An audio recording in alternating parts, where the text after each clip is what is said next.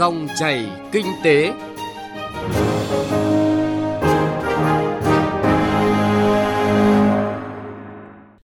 Kính chào quý vị và các bạn đến với dòng chảy kinh tế thứ tư ngày 28 tháng 6 năm 2023. Chương trình hôm nay có những nội dung đáng chú ý sau. Doanh nghiệp liệu cơm gấp mắm trong phát triển bền vững. Sức khỏe doanh nghiệp suy giảm, cần giải pháp hỗ trợ phù hợp là nội dung của cuộc phỏng vấn giữa phóng viên chương trình với tiến sĩ Nguyễn Quốc Việt, Phó Viện trưởng Viện Nghiên cứu Kinh tế và Chính sách, Trường Đại học Kinh tế, Đại học Quốc gia Hà Nội.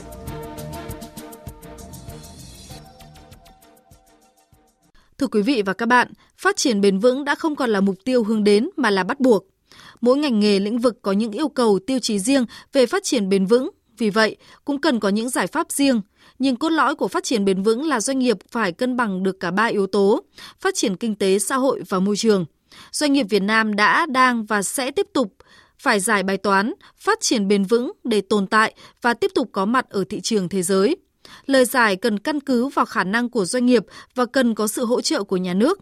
Phóng viên Minh Hạnh, thường trú tại thành phố Hồ Chí Minh ghi nhận thực tế này. Theo nhiều chuyên gia kinh tế, trước năm 2020, thị trường và các nhãn hàng quốc tế quan tâm chủ yếu đến việc thực hiện trách nhiệm xã hội và chất lượng sản phẩm. Còn hiện nay, thị trường và các nhãn hàng yêu cầu phải kiểm soát được dòng sản phẩm, tức là phải truy xuất nguồn gốc và hướng đến phát triển bền vững với những tiêu chuẩn rất cụ thể. Ông Bùi Phước Hòa, Giám đốc Ban Dự án Hàng Việt Nam Chất lượng cao chuẩn hội nhập cho biết, đối với thị trường thế giới bây giờ, sản phẩm chất lượng là yêu cầu đương nhiên doanh nghiệp phải đáp ứng. Khách hàng giờ đây yêu cầu sản phẩm được nâng lên một tầm mới, đó là sản phẩm đạt tiêu chuẩn xanh. Tức là doanh nghiệp làm ra sản phẩm đó phải có trách nhiệm như không bóc lột sức lao động, nguyên liệu đầu vào không khai thác tài nguyên quá mức, dùng năng lượng sạch, vân vân. Theo ông Hòa, yêu cầu của thị trường như vậy nên doanh nghiệp buộc phải chuyển đổi xanh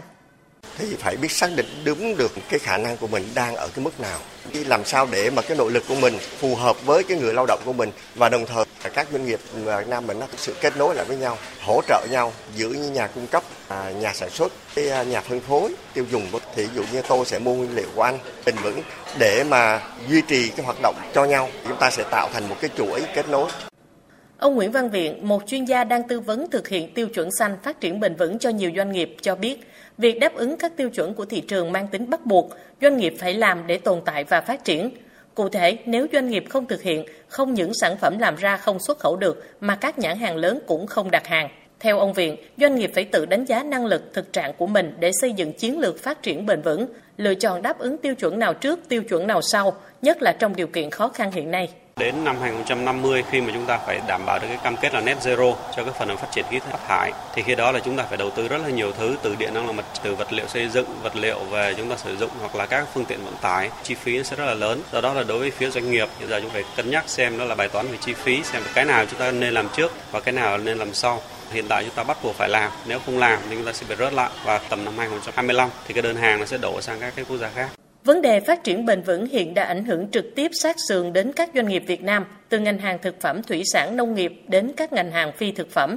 như giày da, may mặc, điện tử. Gần đây, các nhãn hàng lớn của thế giới công bố những mục tiêu phát triển bền vững, dẫn đến thách thức là nếu doanh nghiệp Việt không có lộ trình cụ thể để đáp ứng thì sẽ bị mất các đơn hàng gia công lớn. Với doanh nghiệp hiện nay, ngoài báo cáo kinh tế thì còn có báo cáo về phát triển bền vững. Tập trung vào phát triển bền vững cũng là giải quyết các thách thức hiện tại để dành nguồn tài nguyên cho sau này. Đồng thời trong mắt nhà đầu tư, khả năng và uy tín của doanh nghiệp cũng tăng lên. Tuy nhiên, bà Vũ Kim Hạnh, Chủ tịch Hội Doanh nghiệp hàng Việt Nam chất lượng cao cho rằng trừ ra những doanh nghiệp có điều kiện để có một cái tầm nhìn rất xa, còn những cái doanh nghiệp mà đang chạy ăn từng bữa đó, thì khó mà có thể đeo đuổi cái mục tiêu xa đó. Nếu như không có cái sự hỗ trợ của nhà nước về vật chất, truyền thông, quảng bá những cái tiêu chuẩn này để doanh nghiệp và cả người tiêu dùng hiểu Ông Nguyễn Huy, Giám đốc ngành hàng dịch vụ thực phẩm và chứng nhận công ty Intertech Việt Nam, doanh nghiệp chuyên về kiểm nghiệm, giám định và chứng nhận sản phẩm cho rằng phát triển bền vững là một quá trình được thực hiện từ từ, từng bước đáp ứng. Thực tế, không đối tác nào kỳ vọng ở doanh nghiệp vừa tuyên bố thực hiện các tiêu chí phát triển bền vững là đạt được ngay, nhưng nhất định phải làm,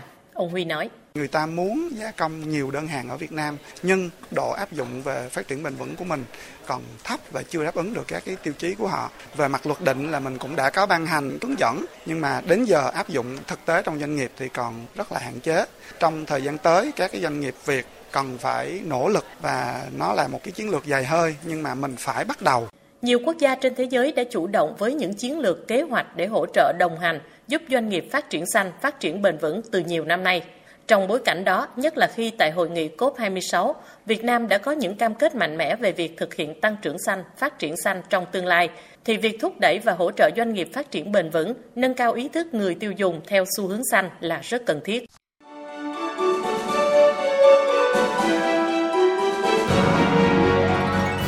Dòng chảy kinh tế, dòng chảy cuộc sống.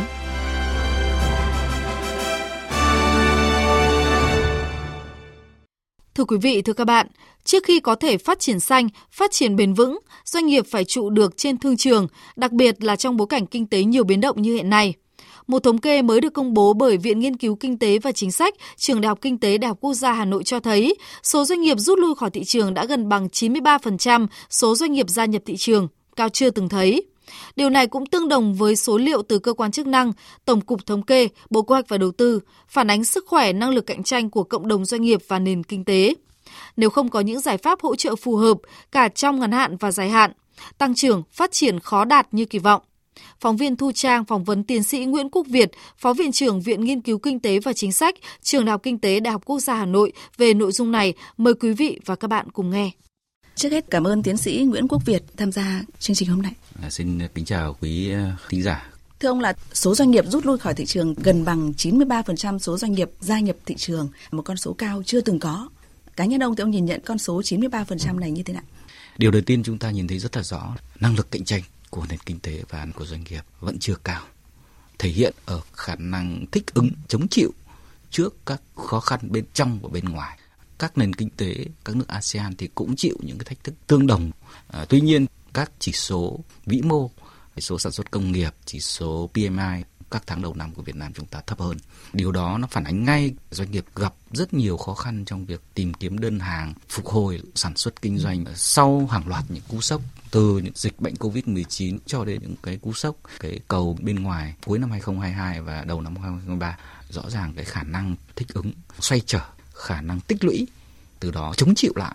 các cái cú sốc của các doanh nghiệp Việt Nam chúng ta là có những vấn đề phải đặt ra. Ở đây chúng ta phải nhìn thấy niềm tin thị trường của người dân và doanh nghiệp từ nửa cuối năm 2022 đã đi xuống. Chúng tôi cho rằng có những hạn chế cố hữu của năng lực cạnh tranh của Việt Nam chúng ta, trong đó có những hạn chế năng lực thể chế, yếu kém về tạo thuận lợi cho môi trường kinh doanh, thương mại đầu tư. Mặc dù chúng ta đã có những cải thiện nhưng hạn chế cố hữu này là những điểm nghẽn khiến cái năng lực cạnh tranh của nền kinh tế chúng ta không đạt như kỳ vọng. Cái điểm thứ hai bản thân nền kinh tế và doanh nghiệp Việt Nam chưa đáp ứng được đòi hỏi mới liên tục biến động của nền kinh tế toàn cầu. Chúng ta vui mừng khi mà năm 2022 cái mức độ tăng trưởng rất cao 8,2% độ mở của nền kinh tế chúng ta cũng đạt điểm nhấn mới khi mà cái tổng xuất nhập khẩu hơn gấp đôi so với vâng. lại GDP.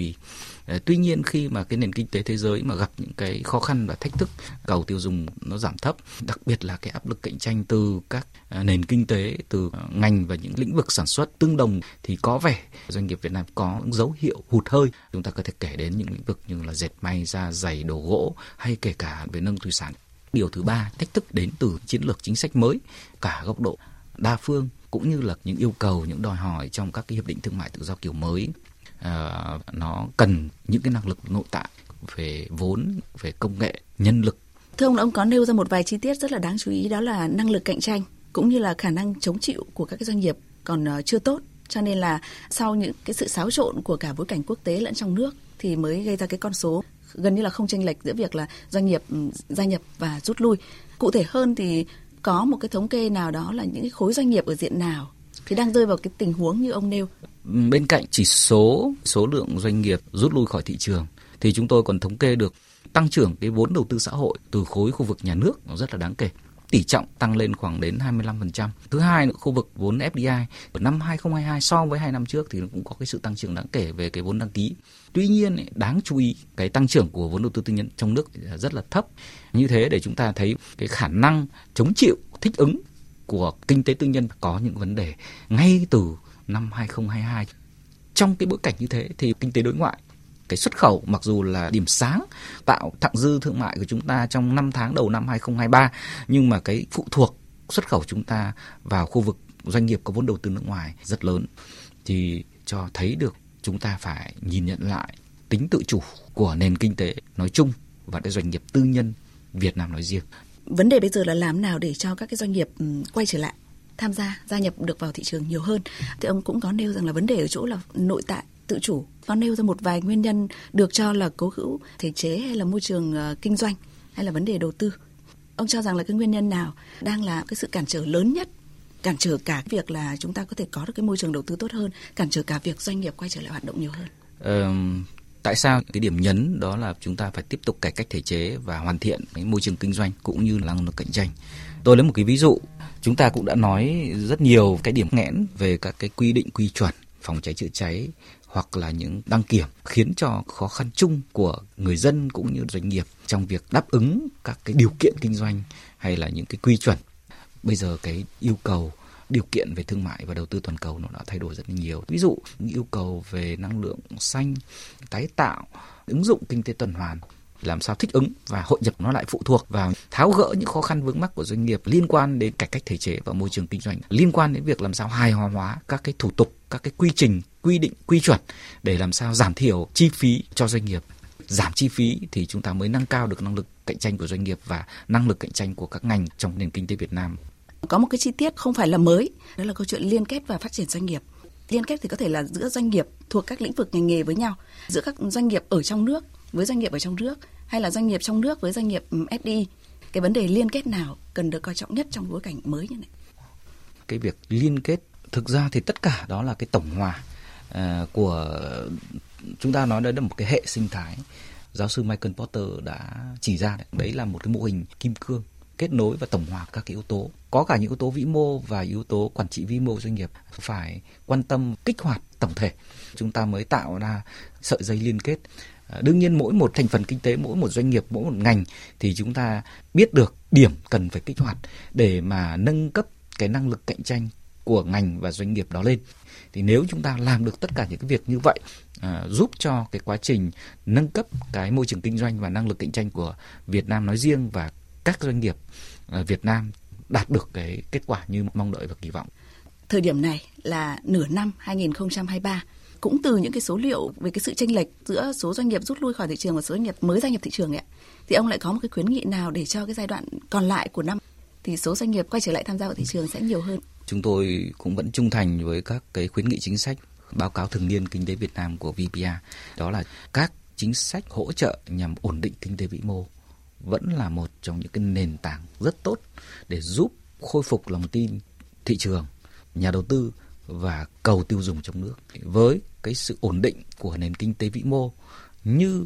là nghị quyết ngay từ đầu năm của chính phủ, thì chúng ta mới có cái nền tảng, cái cơ sở khiến cho cái lòng tin của thị trường quay lại. Thứ hai là sự quyết liệt vào cuộc của các cơ quan bộ ngành từ trung ương đến địa phương để giải quyết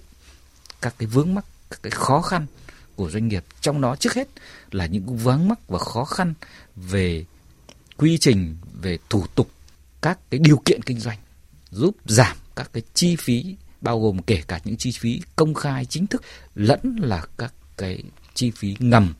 thì đấy cũng là những cái trở ngại rất lớn để mà doanh nghiệp có thể quay trở lại tiêu thứ thứ ba cái sự hỗ trợ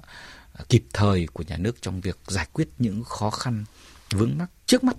à, ví dụ những cái khó khăn về điện mới phát sinh mà không được giải quyết kịp thời thì đấy cũng là một cái yếu tố cản trở cái quá trình phục hồi của nền kinh tế nói chung và doanh nghiệp nói riêng. Vâng, tiên quyết vẫn là ổn định kinh tế vĩ mô.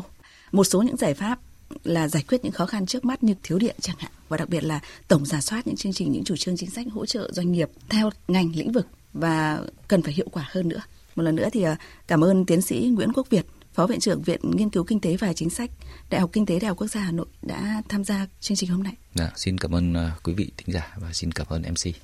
Cuộc trao đổi giữa phóng viên Thu Trang với tiến sĩ Nguyễn Quốc Việt, Phó Viện trưởng Viện Nghiên cứu Kinh tế và Chính sách, Trường Đại học Kinh tế Đại học Quốc gia Hà Nội về chủ đề Sức khỏe doanh nghiệp suy giảm, cần giải pháp hỗ trợ phù hợp đã kết thúc dòng chảy kinh tế hôm nay. Xin kính chào tạm biệt và hẹn gặp lại.